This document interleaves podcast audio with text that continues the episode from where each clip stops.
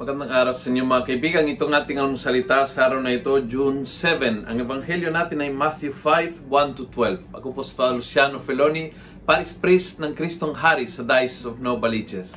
Ngayon sa ebanghelyo, lumabas yung, yung Beatitudes, yung sinabi ni Jesus, mapalat, no? mapalat kayo mga, mga mahirap, mapalat kayo. I want to reflect this one. Fortunate are the gentle, they shall possess the land. Yung mga maamo, opposite sa magaspang, opposite sa mga matapang, opposite sa mga mabangis. Kamusta ang ugali mo dyan? Maamo ka ba?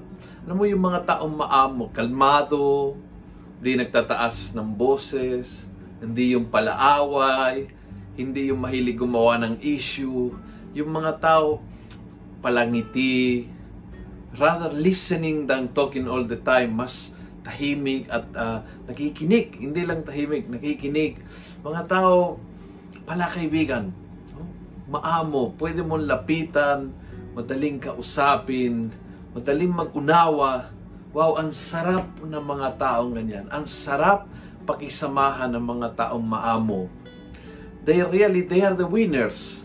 Kasi they win the heart hindi nanalo sila dahil uh, mas mataas ang boses nila o mas malakas mag-push ng kanilang sariling agenda o mas mas mahusay gumawa ng paraan para sila ay masunod. Hindi sila ganon. Nanalo sila dahil na-conquer nila mga puso ng mga tao. How blessed if you are gentle Humingi itong biyayang ito ngayong lunes at subukan natin kontrolahin ang ating ugali ngayong lunes na ito and try to be gentle sa mga makikipagsalamuhan sa iyo ngayong araw na ito. Gentle and you are a winner. Kung gusto mo ang video ito, pass it on. Punuin natin ang good news sa social media.